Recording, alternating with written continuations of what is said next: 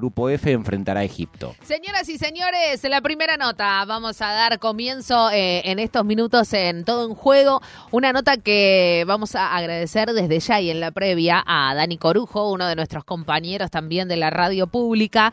Eh, vamos a hablar con una ex jugadora profesional de, de tenis que está detrás de la creación de una fundación, así se dice, este, para poder ayudar tenistas, em, que se llama Tenis por Ellas y que va a estar dedicada a todo el desarrollo del tenis, desde hacer campus para enseñar a jugar eh, en el interior hasta tener una asesoría de, entrenadores y hacer competencias en todos los niveles.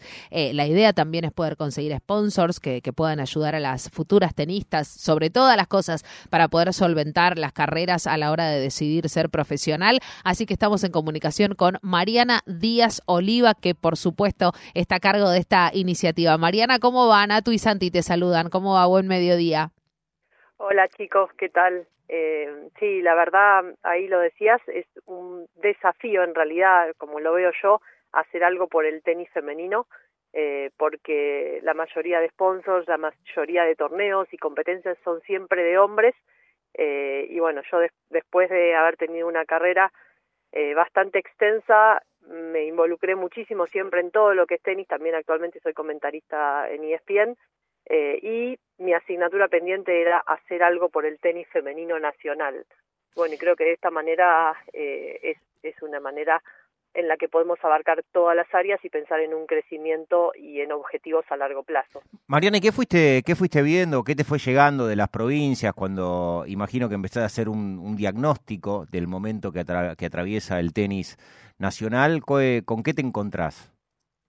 Y primero, la realidad en nuestro país demográficamente es diferente a cualquier otro país porque las provincias quedan muy aisladas a la hora de hacer competencias, tienen que viajar muchísimos kilómetros eh, a la hora de disputar un torneo regional, un torneo nacional.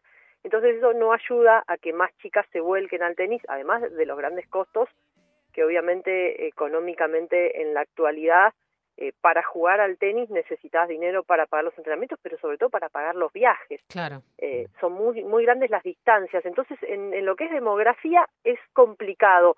Por eso eh, empezamos pensando en, en ir y ir viajando a las provincias, armar un, un equipo de buenos entrenadores eh, y llevar la infraestructura que nosotros tenemos y de gente que también se va a involucrar también a Donoren para esto, porque tenemos que pensar que en un principio si no tenemos los sponsors vamos a tener que ser nosotros los que donemos nuestro tiempo y nuestros recursos para hacerlo, pero yo creo que eh, si la iniciativa es, eh, es bien recibida, tenemos un montón de, de chances de poder ampliar la base, que es lo primero que necesitamos, más chicas que jueguen al tenis.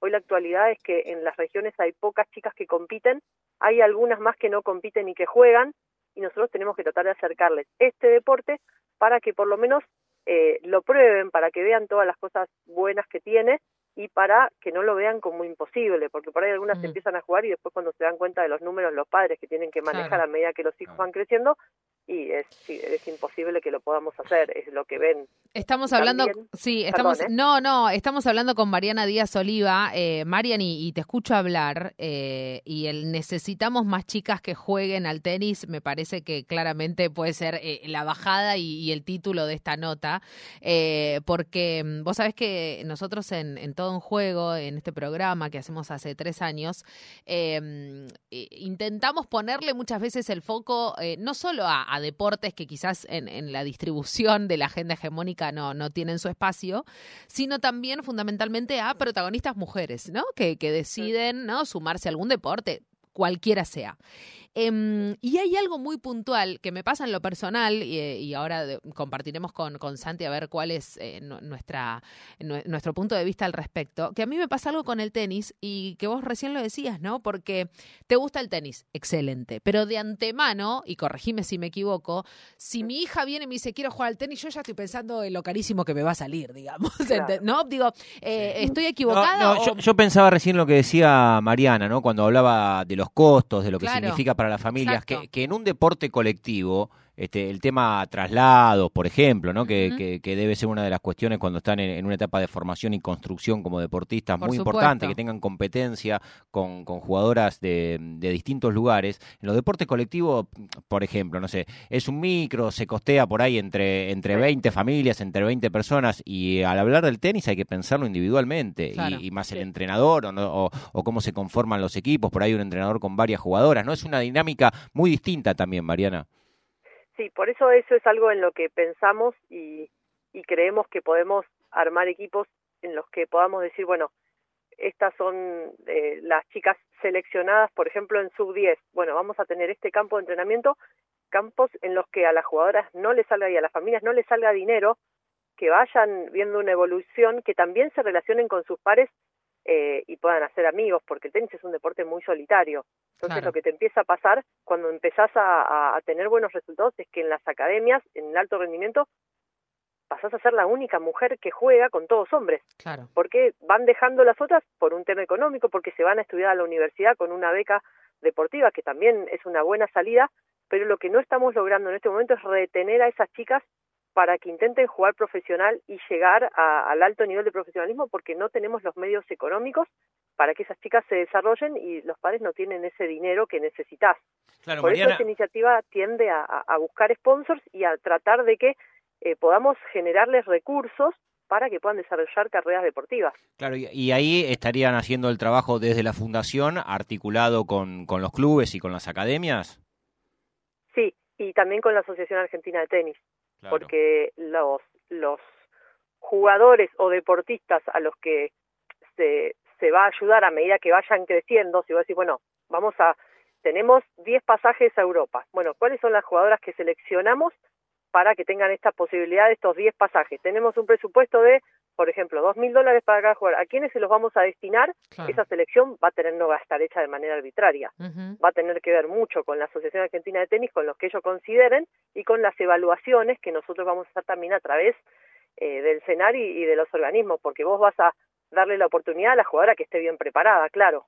Eso es la idea, de poner los recursos, siempre utilizarlos de una manera eh, muy transparente. Eh, Mariana, se me ocurren eh, muchas preguntas que tienen que ver primero con cómo, cómo fue que, se te ocurrió esta iniciativa de, tenis por por, de tenis por ellas, porque cuando una tiene este tipo de ideas, automáticamente empieza a pensar, bueno, ¿cómo llevarla a cabo eh, en, la práctica y en la realidad. por un lado, operativo. Claro, y por otro lado, ¿cómo convoco? ¿No? Digamos, ¿cómo hago que, eh, vos lo decías, digo, e, en esto de eh, más chicas que jueguen, ¿Cómo hago para acercar como posible y potable este deporte para muchas nenas en todo el país, digo, porque esa también es otra deficiencia. Yo, la verdad, pido perdón por mi ignorancia, pero digo, no sé cuán seductor es el tenis para nenas, no sé, de, Chaco, cómo está en otras provincias, ¿se entiende? Digo, eh, ¿cómo se hace para acercar el tenis eh, y, a ver, ¿cuál es la edad, digamos? Porque muchas veces nosotros eso lo, sabemos en, el fútbol, ¿no? Digo, cuanto más pequeñas, mejor por todo lo que tiene que ver con la táctica, con la técnica, y me imagino que debe ser muy similar con el tenis. Bueno, eh, una realidad es que un chico que se acerca al deporte de manera temprana, no importa que después cambie y haga otro deporte, ya va a estar desarrollado motrizmente eh, de una manera diferente. Entonces, eh, claro, viene un chico, una nena que a los ocho años prueba un deporte y nunca probó otro, o viene una que a los ocho años nunca agarró una raqueta, pero hizo hockey, fútbol, no sé qué, esa que hizo muchos deportes va a estar muy por encima de la otra.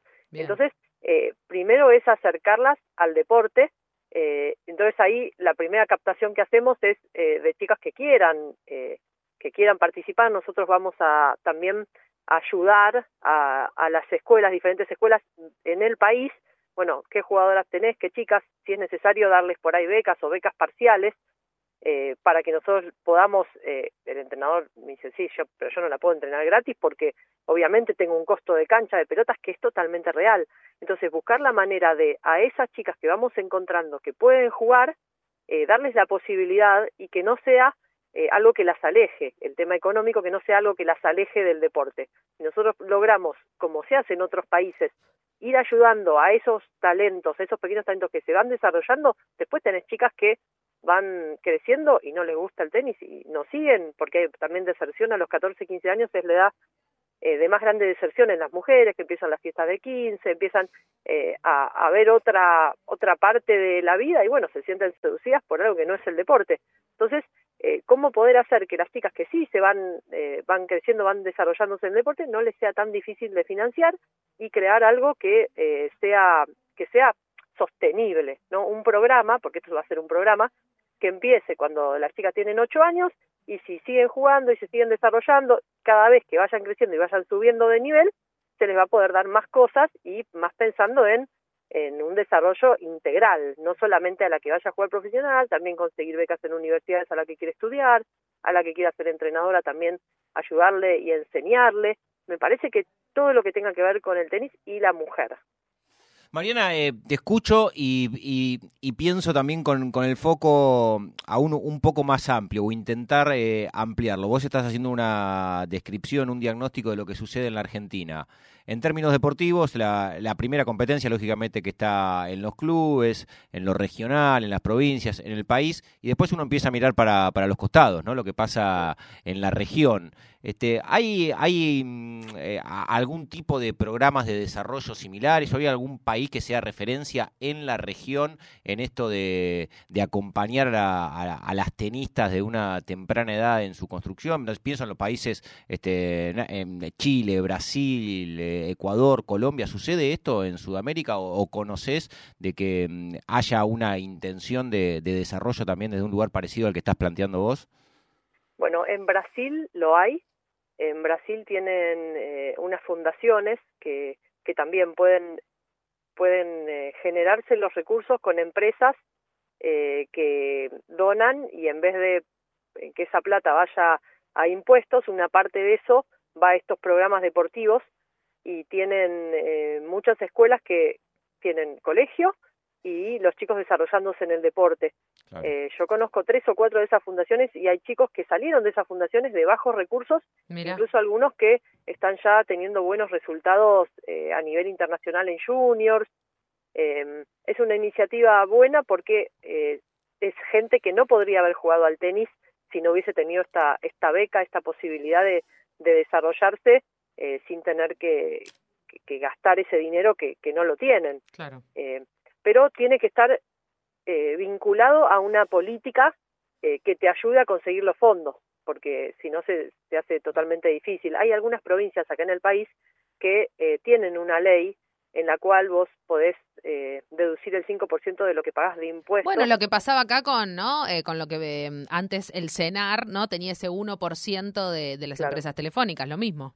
Ya no claro, está bueno, ¿no? pero hay provincias que tienen esa ley y incluso Chaco podés deducir el 10%, pero Misiones, que fue una de las razones también por las que pensamos en empezar por Misiones, podés deducir el 5% de tus impuestos.